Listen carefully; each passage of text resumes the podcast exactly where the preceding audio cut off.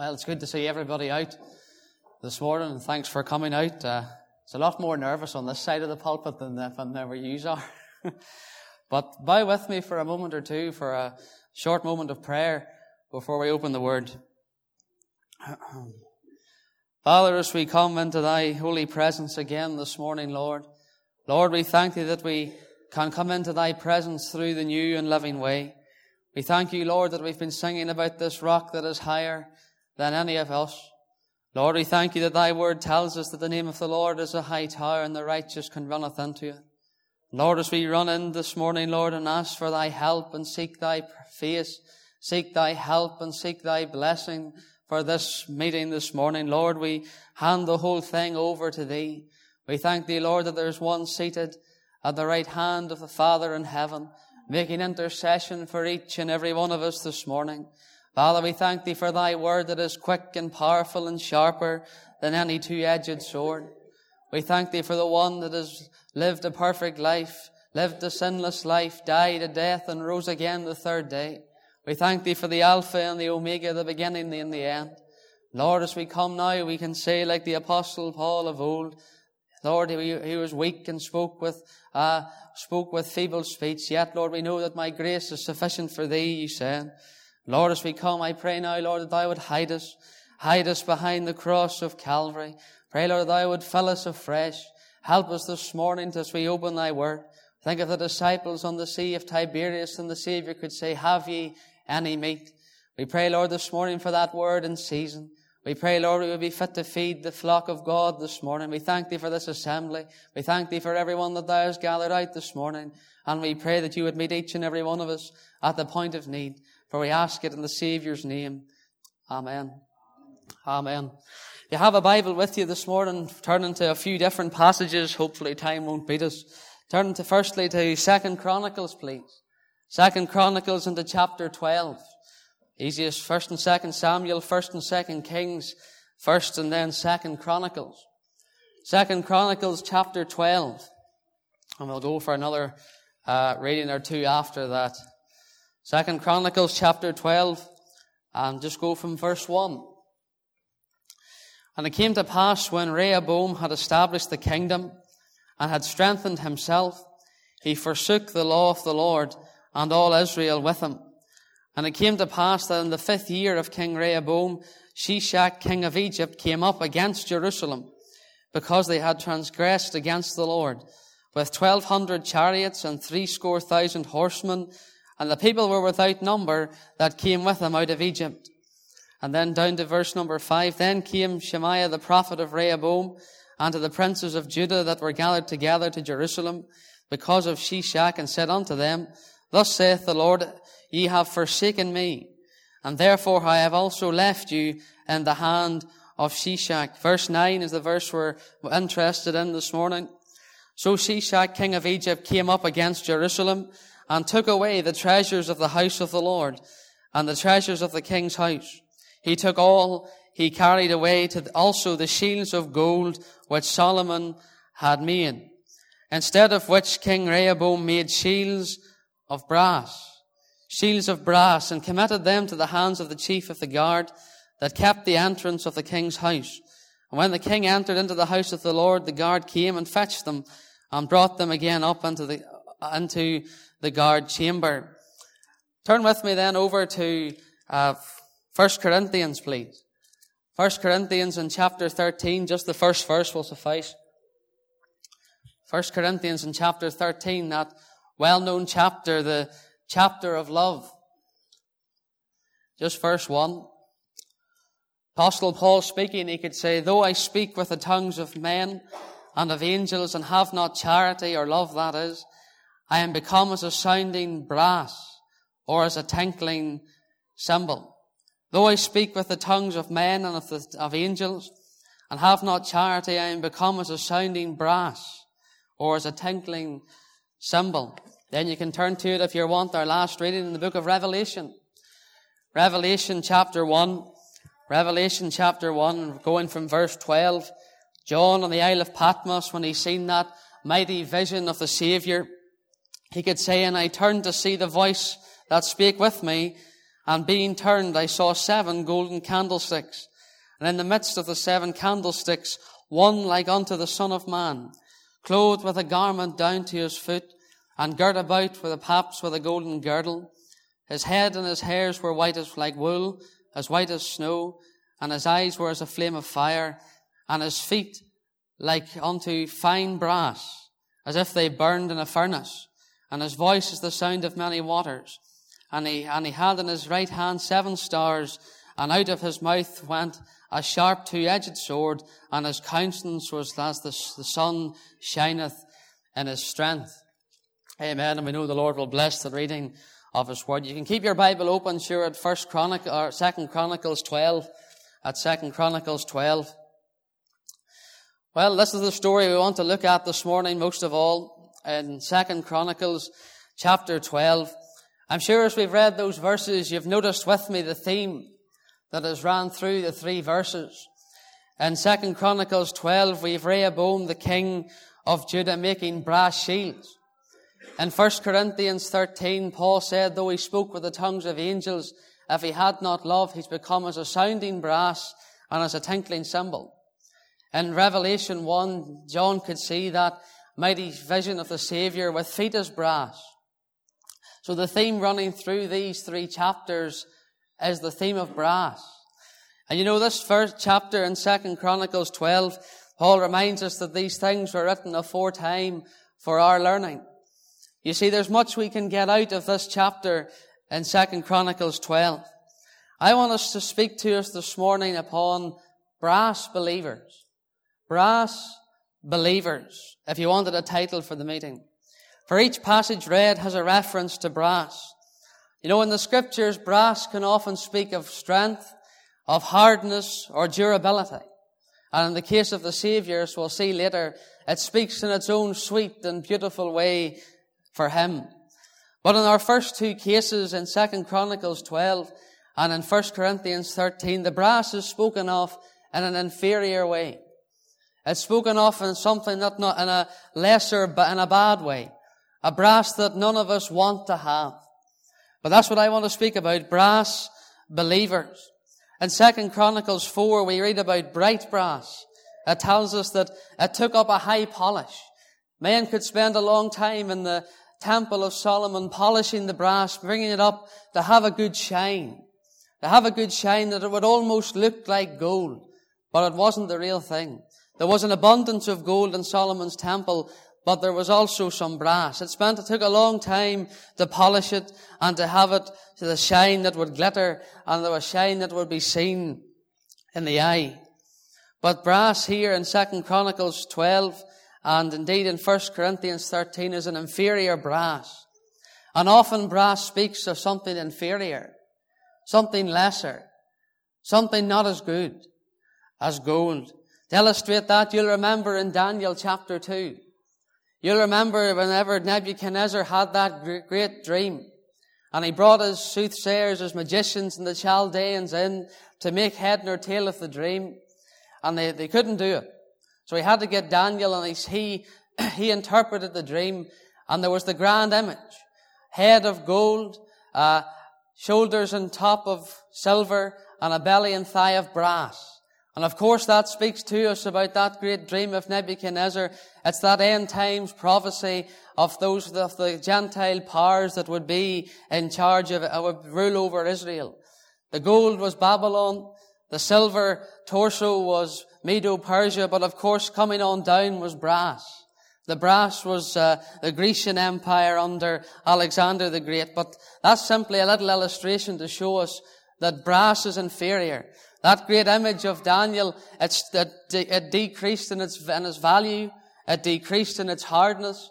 It decreased in its uh, durability and hardness and strength. The lower down the statue we went in Daniel 2, the more weak, the less value, and the more inferior it got. So brass speaks of something inferior. you know, my friends, I want to apply the thought of brass this morning to the, to the believer and I've told us the title is Brass Believers. It tells me that brass is inferior. I want to suggest to us this morning that a lot of believers are settling for brass rather than gold. Maybe there's someone in the meeting this morning and that could describe you. Takes up a good shine. Brings a good polish up. But it's not the real thing. You see, friends, the brass was inferior. That's what happened Rehoboam. And we'll look at him now in a moment or two. Time came when he, when he went well. But it wasn't long before Shishak, king of Egypt, came and he stole the gold. He stole the golden shields. And he had to make the inferior ones of brass to try and keep up the show, to try and have the, the, it look good to the eye. But in his heart of hearts, he knew that it wasn't the real thing. Polishes well, brings up a good shine, but not real. Then we'll get into our chapter here then in Second Chronicles 12. My first point is this. There's the form of brass. You see, friends, how he, we need to see how he came to have these brass shields instead of the gold. First of all, there's the ways of Rehoboam. I'm sure if I were to ask some of you this morning, name me some of the kings of Israel, but some would mention King David and how he was a man after God's own heart. Others might say there was Saul and how he disobeyed two or three times and was a failure and the Spirit of God left him. After those it was Solomon, and if I'm right, there was not a reign that was like unto Solomon's for its splendor, for its beauty, for its glory, and indeed he could turn to the Queen of Sheba and say that, or she could say the half has not yet been told. But after Solomon came his son, and this is who we're reading about this morning, it was King Rehoboam. Rehoboam was marked by weakness. He was marked by weakness, he was marked by sin, and he was marked by, you could even say, immaturity. It was under Rehoboam that the kingdom of Israel was divided, divided between Israel and Judah. He was a man that wouldn't take advice from older people because it tells us in the chapter or two before here, for, for time's sake, we'll not read it, but it tells us that he wouldn't take the counsel of older men, older wise men in the kingdom of Israel. He wouldn't take their advice and he settled for the advice of the younger people, of the younger, of the younger men in the kingdom. And just in passing, perhaps some of you younger people, and I want to talk about that, but it's good to take the advice of the older ones that know better, have walked further and know more and have walked closer to the Lord than us. But that's by the way. Rehoboam was marked by weakness, immaturity, and indeed sin. you see, friends, it was it was, wasn't long before, long after Rehoboam that the kingdom was divided and was, I think it was Jeroboam came and they fought against each other for quite a while. So it was marked by warfare, weakness, and immaturity. He was inexperienced, and the kingdom was divided under Rehoboam. Yet, for all his weakness, for all his failures, for all his disobedience, and fighting with the, with the southern kingdom, he did go well for a while. Cast your eye to chapter 11 and verse number 17. It says, So they strengthened the king of Judah and made Rehoboam the son of Solomon strong. Three years. For three years they walked in the way of David and Solomon. So for a, a space or a time span of three years, he did walk after the ways of Solomon and David. For three years they walked well in the ways of David. Now what were those ways? First Kings 15 and 5 tells us because David did that which was right in the eyes of the Lord and turned not aside from anything he commanded him all the days of his life. It tells us there that's what the ways of David were. And it does tell us in chapter 11 that when the kingdom was divided, those that were perhaps more godly in the kingdom, the priests, the Levites, and those that wanted to put their trust in God, did go to the side of Rehoboam rather than to the other side when the kingdom was divided. So he walked well for three years, but yet now he's found with brass shields. That tells me if I can apply it to the believer this morning, perhaps you did run well. Yes, there was the failures. Yes, there was the faults. Yes, there might have been flesh, which we'll come to. But you've went well for a season. Maybe that's speaking to someone this morning. Galatians 5 and verse 7, I wrote over this verse. Ye did run well. Who did hinder you that ye should not obey the truth? You see, Rehoboam, for all his faults and failures, and we as mere believers and human beings are weak, we fail, we stumble, but he ran well for three years, yet now at this point, he's found with brass chains. He ran well, but something hindered him. You know, I wonder, is that someone in the meeting this morning? You've came in and you've shook Adrian and Roy's hand and you've came in and it looks like polished brass. It looks good. The untrained eye, it maybe looks like gold. But inside, you know that you're, you know, like Rehoboam, you've run well for a season, but then you've fallen short. Something's happened. I don't know what it is. Maybe the enemy got in. Maybe you've fed the flesh. Maybe you've fallen or stumbled during the week. I don't know. But it looks good. It's polished up. But you've fallen. So that's the ways of Rehoboam. He followed well for a while, but indeed it wasn't the real thing. And so what happened in the end? What was it? Well, in verse 12 it tells us, sorry, cha- verse 1 of chapter 12. And it came to pass when Rehoboam had established the kingdom and had strengthened himself, he forsook the law of the Lord and all Israel with him. Backsliding and slipping away never starts with one, it always follows on. For all Israel followed with him. He went well, but what was the thing? What was that one thing that made him slip and find himself with brass shields? It says it there. It says he established the kingdom and strengthened himself, he forsook the law of the Lord. He strengthened himself. You know, there's a lot of believers this morning and we might think we're in a strong place. But the reality is when you're in a strong place, it's when the enemy's going to come. It's when we're most uh, vulnerable. It's when we're most weak. And the enemy's going to get in. He was in a strong place that he began to decline. You know, it tells us and it tells us that I can do all things through Christ that strengthens me. But I think this is what Rehoboam got in his mind. God had established the kingdom. He remembered the great reign of his father Solomon. And he came and he says, I'm the boy, I can do this now. But perhaps that was pride. Pride that got in. Proverbs 16 says, pride goeth before destruction and a haughty spirit before a fall. It was the same for King Uzziah. It says that his heart was lifted up to pride. And if I'm right, I think it was leprosy that he took because of pride. He started well, yet it tells us at the end of the chapter in verse 14, and he did evil because he prepared not his heart to seek the Lord. He started off well, started off with gold, finished with a kingdom and divided in warfare, not seeking God, and with brass. Started well, but what a way to end. For it tells us, and Rehoboam slept with his fathers, was buried in the city of David, and Abijah's son reigned in his stead. He ended badly. I wonder, is there someone in the meeting this morning and you're about to end badly? You're about to end badly. I don't know about you, but I want that abundant entrance.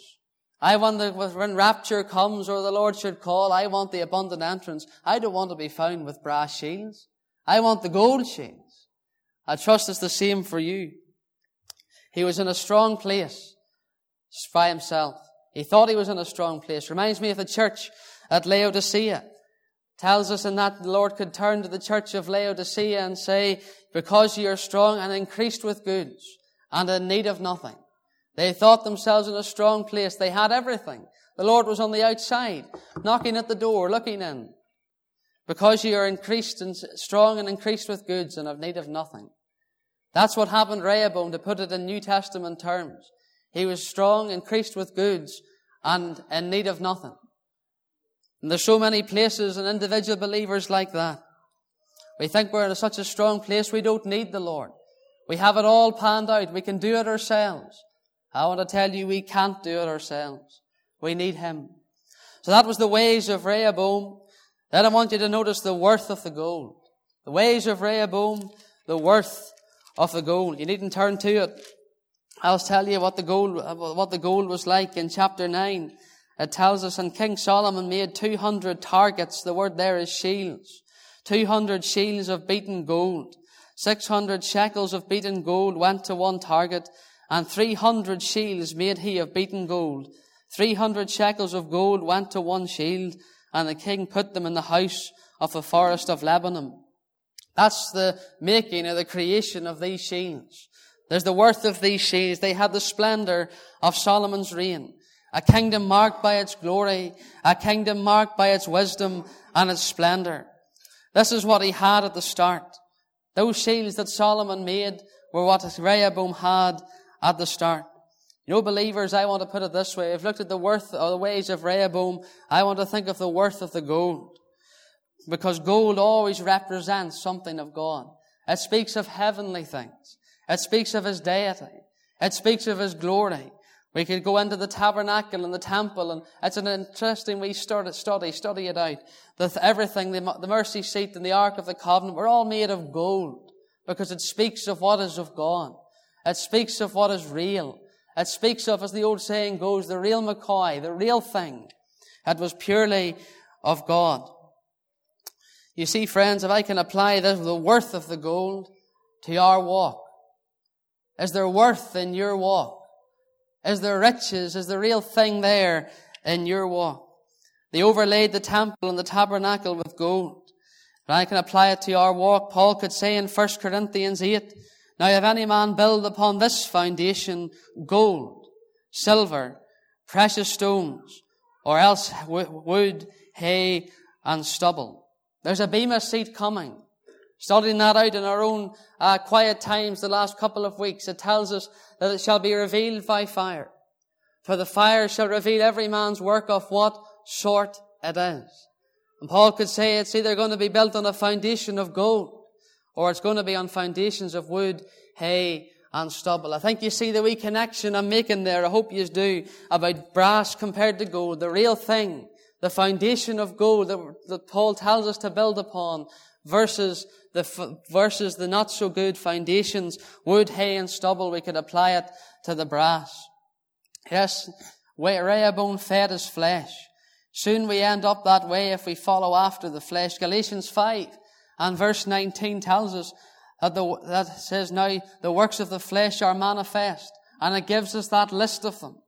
I wonder could any of them be found in us this morning? Romans 8 tells us walk not after the flesh, but after the Spirit. You see, friends, there's two natures still within the believer. There's the new nature, made a new creature, made a new creation in Christ. Praise the Lord. But there's also that old nature that's still there. And there's a battle going on between them. And it's which you're going to feed. It's which that you're going to walk after.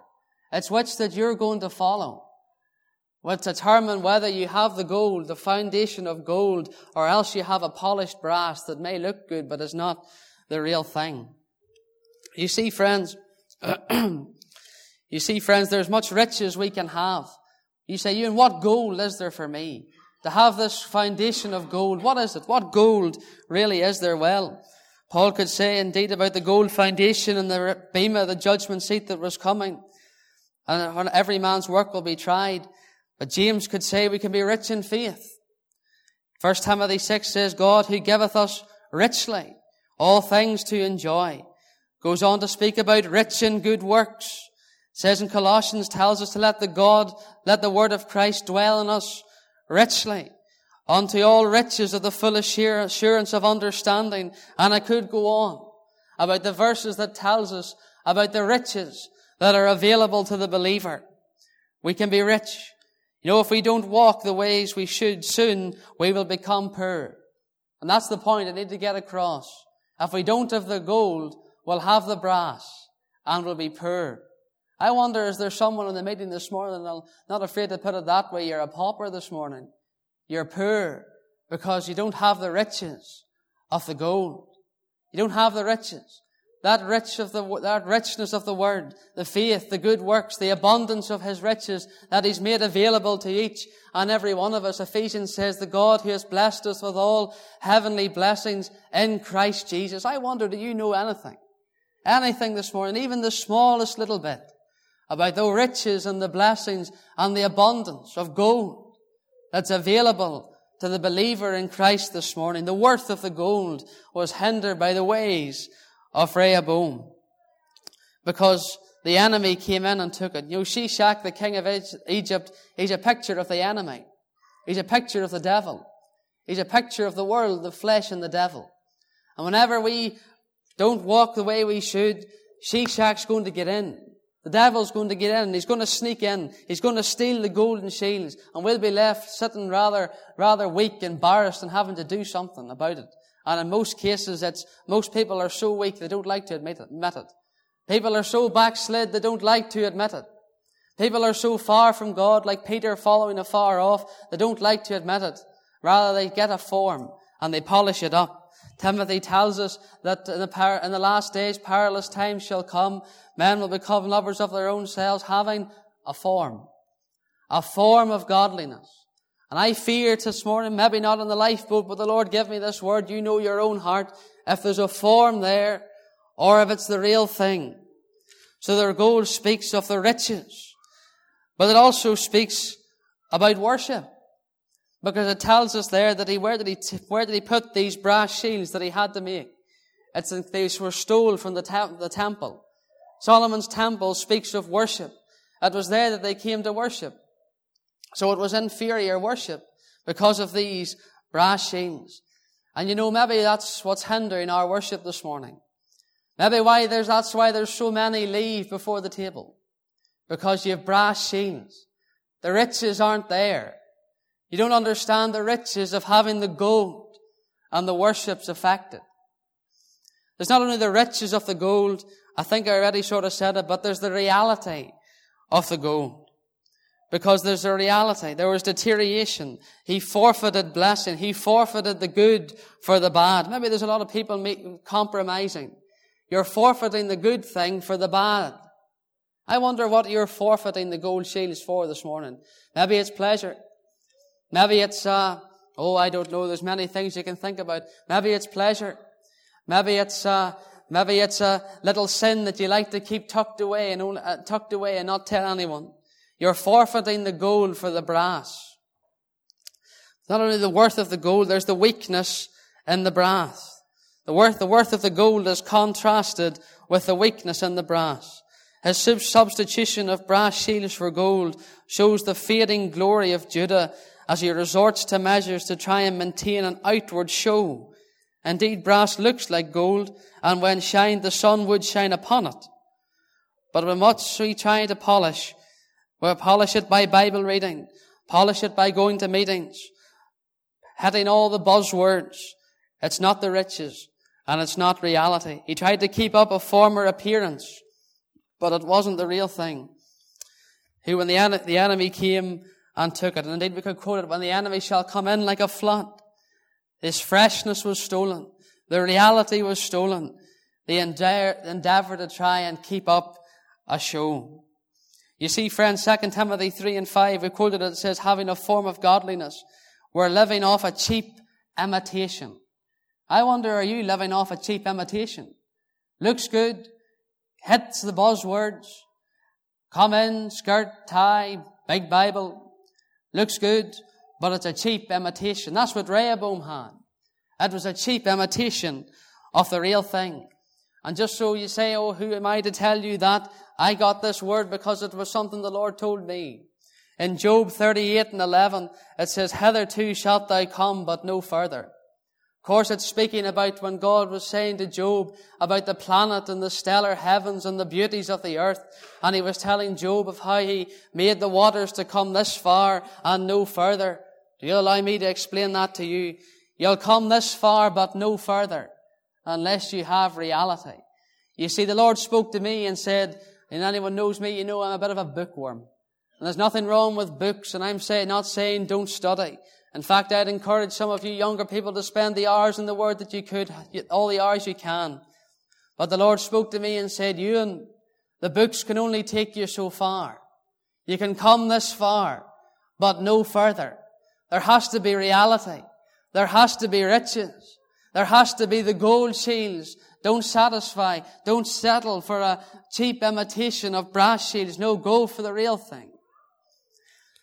Job 38 and 11. This far shall you come, but no further. If you want to go through this morning, if you want to go through with God, you're going to have to let go of the props. You're going to have to let go of the cheap imitations. And you're going to have to, otherwise it'll be the same thing that Job, God could say to Job, this far shall you come, but no further. You see, friends, there's an all-seeing eye. We might look good. We might have it polished. But there's one that is open and before Him and whom we have to do. He knows exactly what we have. He knows its worth. He knows its substance. He knows its reality. It tells us there, remember when Nathaniel was under the tree, the Lord could turn to Nathaniel and say, when you were under the fig tree, I knew you. He knows each and every one of us this morning. He knows whether we're hauling in brass or hauling in gold into this assembly this morning. You see, friends, there's a form of brass. I think we're finished there. We'll go to Corinthians very quickly over to 1 Corinthians 13. Maybe it's not a form of brass. I want you to think with me about the fickleness of brass. Because the apostle Paul could say it here in 1 Corinthians 13. Though I speak with the tongues of men and of angels and have not charity or love, I am become as a sounding brass or as a tinkling cymbal. In chapter 12 there, you have the giving of the gifts of the Spirit and their relation to the body. In chapter 14, you have the gifts and their operation, but here you have their, their, their examination, if you like. Paul says you could be the most gifted person. You could have it all. You could be the most gifted of preachers. You could be the most gifted of singers. You could be the most gifted of open air preachers or the most eloquent in prayer. But it could be like a sounding brass. That word there, tinkling cymbal or sounding brass is the word clanging. Maybe you're like a clanging cymbal this morning, or you're like, uh, you're like sounding brass. You're a sounding brass this morning. Corinth, with all of its things that it had, was lacking in love. It was lacking in the one vital element so essential for the true functioning of any assembly or believer. Without love, it's merely noise. Without love, it's merely calling attention to yourself. Without love, it's it could be anything. Paul says, though he were a gifted, a gifted apostle, could speak with and count as many gifts, they were nothing in comparison to love. Biblical illustrator put it this way. The only true deep refinement comes from love. I wonder this morning as we're talking about brass, are you a brass believer in a form or are you a brass believer in the fact that it's fickle? All noise, a sounding, a sounding brass and a tinkling cymbal. Or is there, or is the vital element there and that's love? You have a love for your brother and sister, and indeed the Lord dealt with my own heart in this. Do you have a love for the brother or sister sitting in the pew in front, beside, or behind you? If you, you could have the best of gifts, you could have the best eloquence, you could be the best in prayer, the best in the pulpit, the best in the open air. But unless there's love, it's a sounding brass, friends. There's the necessity of love. When a gifted apostle speaks here, he counts it all as worthless without when and compared to love. There's the necessity of love, then there's the qualities of love. I'm going to do this point quickly. It says, in all beauty of perfection and power and value, it tells us what's love like. I'll read it out. She suffereth long and is kind. She envieth not. She vaunteth not itself, is not puffed up. She does not behave itself unseemly. She seeketh not her own, is not easily provoked thinketh no evil, rejoiceth not in the iniquity, but rejoiceth in the truth, beareth all things, believeth all things, hopeth all things, endureth all things.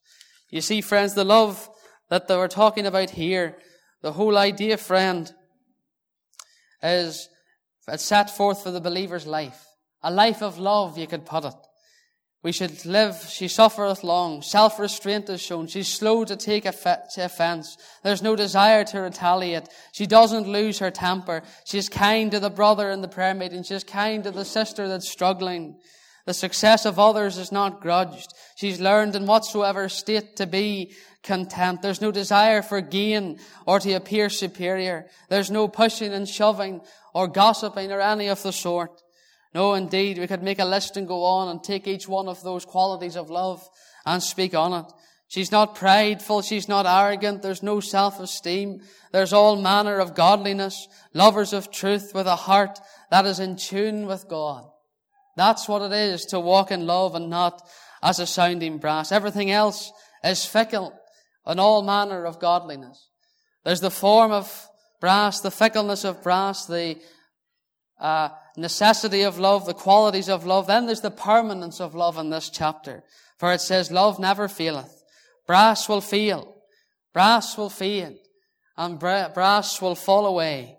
but love suffereth long and never faileth. So if there was a burning zeal, friend, in which one could deliver up the body to the flame and yet lo- and yet not love be the motive for it. Paul said that there. If he give his body to be burned, such zeal, such go get to go through with God, yet if there's no love, it's as a sounding brass. You can trace each one of those beautiful qualities of love in the life of the Lord Jesus, and indeed we'd love to do it. You take each one of those qualities of love in 1 Corinthians 13 and you trace it in the life of the Lord and you'll be blessed when you find them. But friends, you can trace it through in the life of the Lord. God, and you know, friends, you said to me, Ewan, what is love? What is Bible love? 1 John 4 tells us, He that loveth not, knoweth not God. If we love one another, God dwelleth in us, and His love is perfected in every detail, in every little compartment of the heart. The love of God is perfected and He dwells in us when we love one another.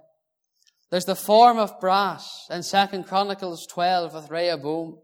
There's the fickleness of brass if we have not love in our hearts. Our last verse, our last chapter there was in Revelation 1, and it's a nice one to speak about. The fickleness of brass, the form of brass. I want you to think with me about the feet of brass. Because when John was on the Isle of Patmos, he could see this mighty, we could find it, there we go. If we, he could see this mighty vision. That's why I chose that one of those hymns this morning. Immortal, invisible, God only wise, the ancient of days. That's the one surrounded by light that John could get a picture, a vision, a glimpse, a sight of in Revelation chapter 1. They say he had hair as white as wool, speaks of his dignity and his wisdom a voice as many waters, the one who spake like none other man.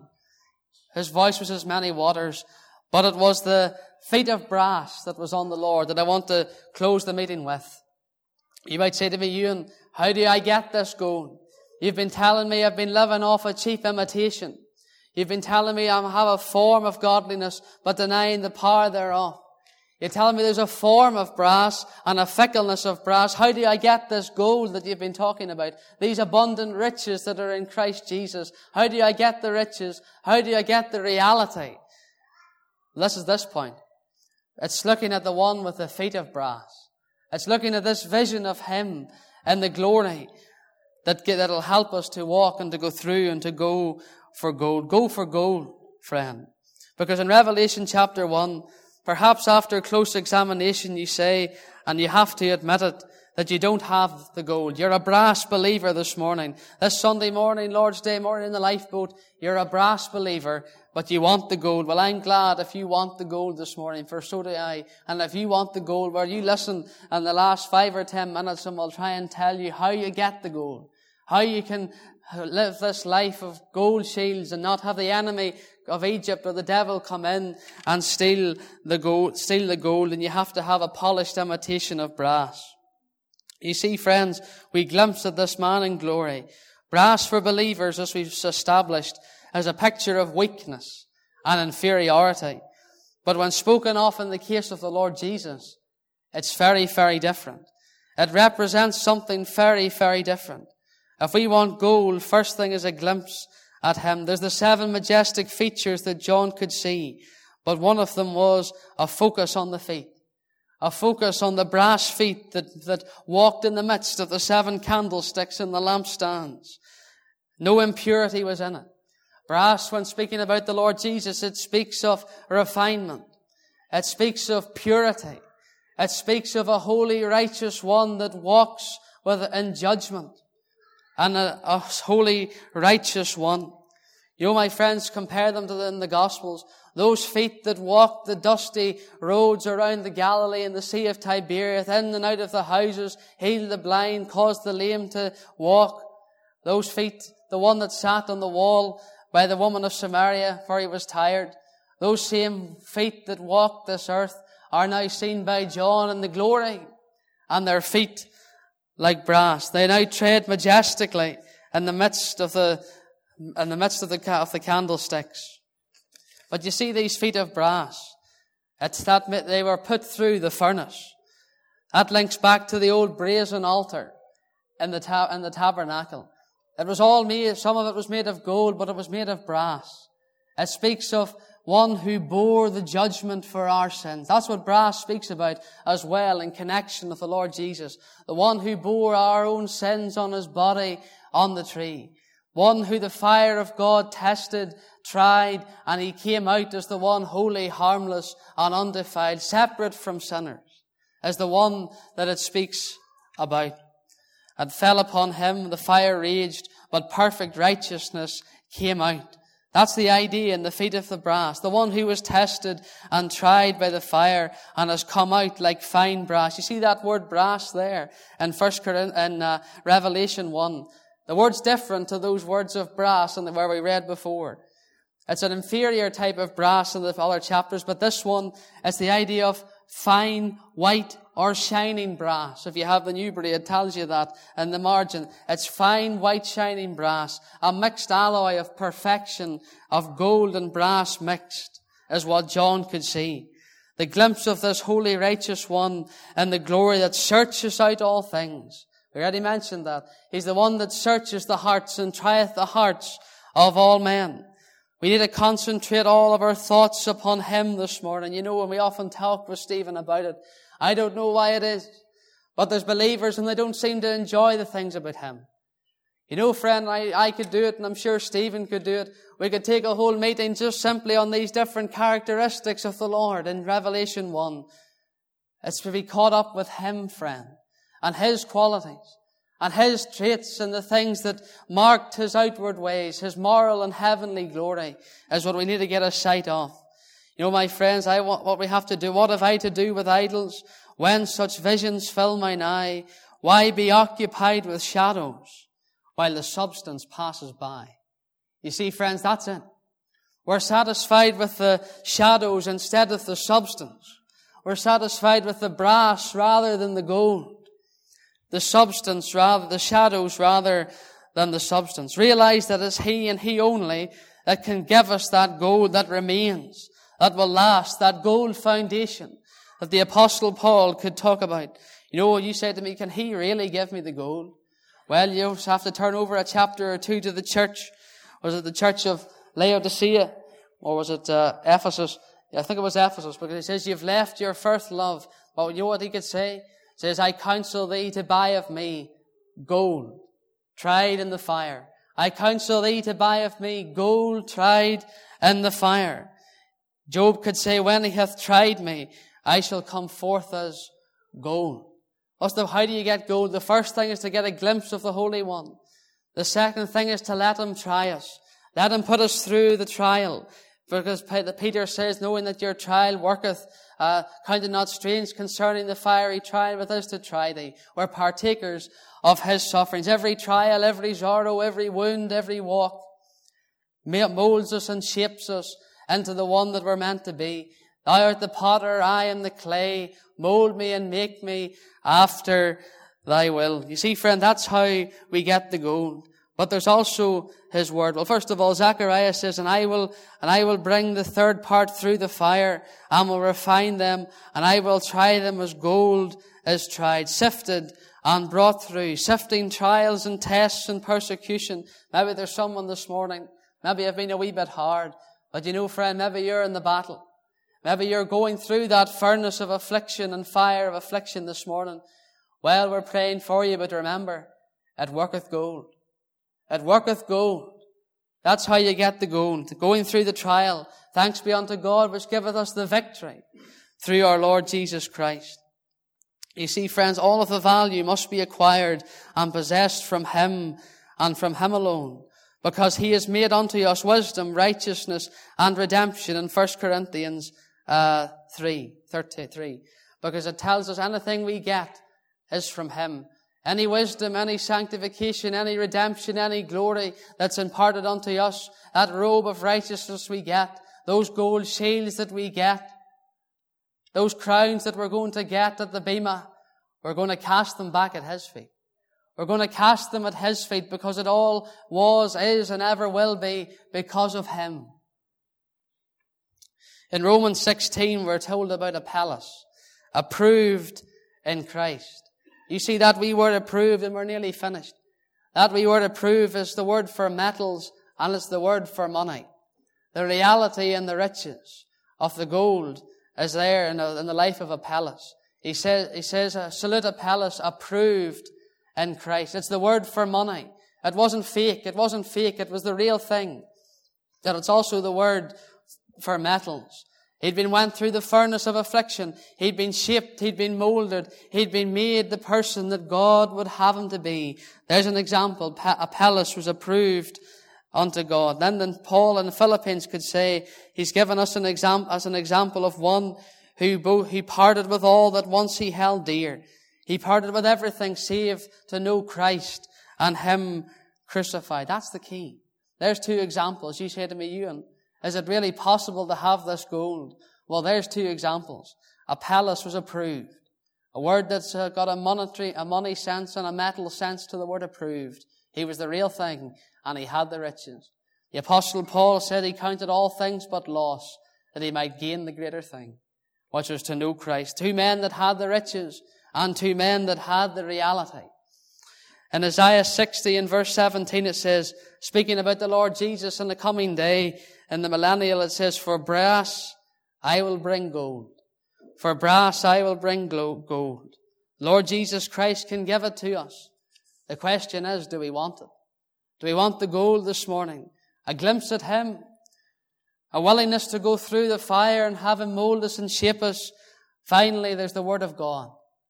Because friends, the Word is like gold. In Proverbs 30 and verse 5, it says, every word of God is pure. You see that wee word pure there in Proverbs 30?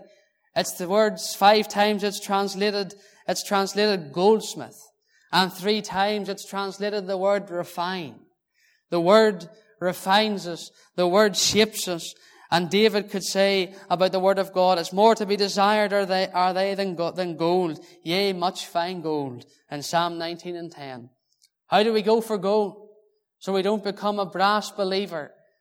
First, have, first of all, friend, we get a glimpse of the one with the brass feet in the glory.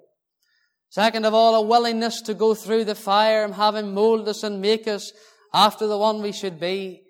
And third of all, we come to the word which is as fine gold. The one, the word that reflects and shows us uh, what, who and what and how we should be. Brass believers. Are you a brass believer? Well, friends, you go for gold this morning. And hopefully you'll not be like old Rehoboam and the enemy won't come in and steal the gold. Amen. We're going to pray and we'll close with uh, 555, is it? Sure. I'll find it.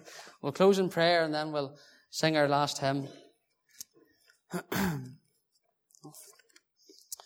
Father, as we come into thy presence again, Lord, we thank you for the riches that are available in Christ Jesus. We thank thee, Lord, for that you have made unto us an abundance of things to be had. If, Lord, we will just go through with God and let him have his way. We pray that no believer in the meeting this morning would settle for the cheap imitation of, of brass, like old Rehoboam did. But we would be men and women that would go through and go for gold, and that we would know what it is to have the riches and the reality of the Savior. We pray that each one of us would have what the Savior died to give us and that we would stay close to Thee in these, the closing days of time. Be with us now, Father. Thank you again for Thy help. And as we go into the table, we pray that many would stay and that we would seek, seek and praise Thee, for we ask it in Jesus' name. Amen.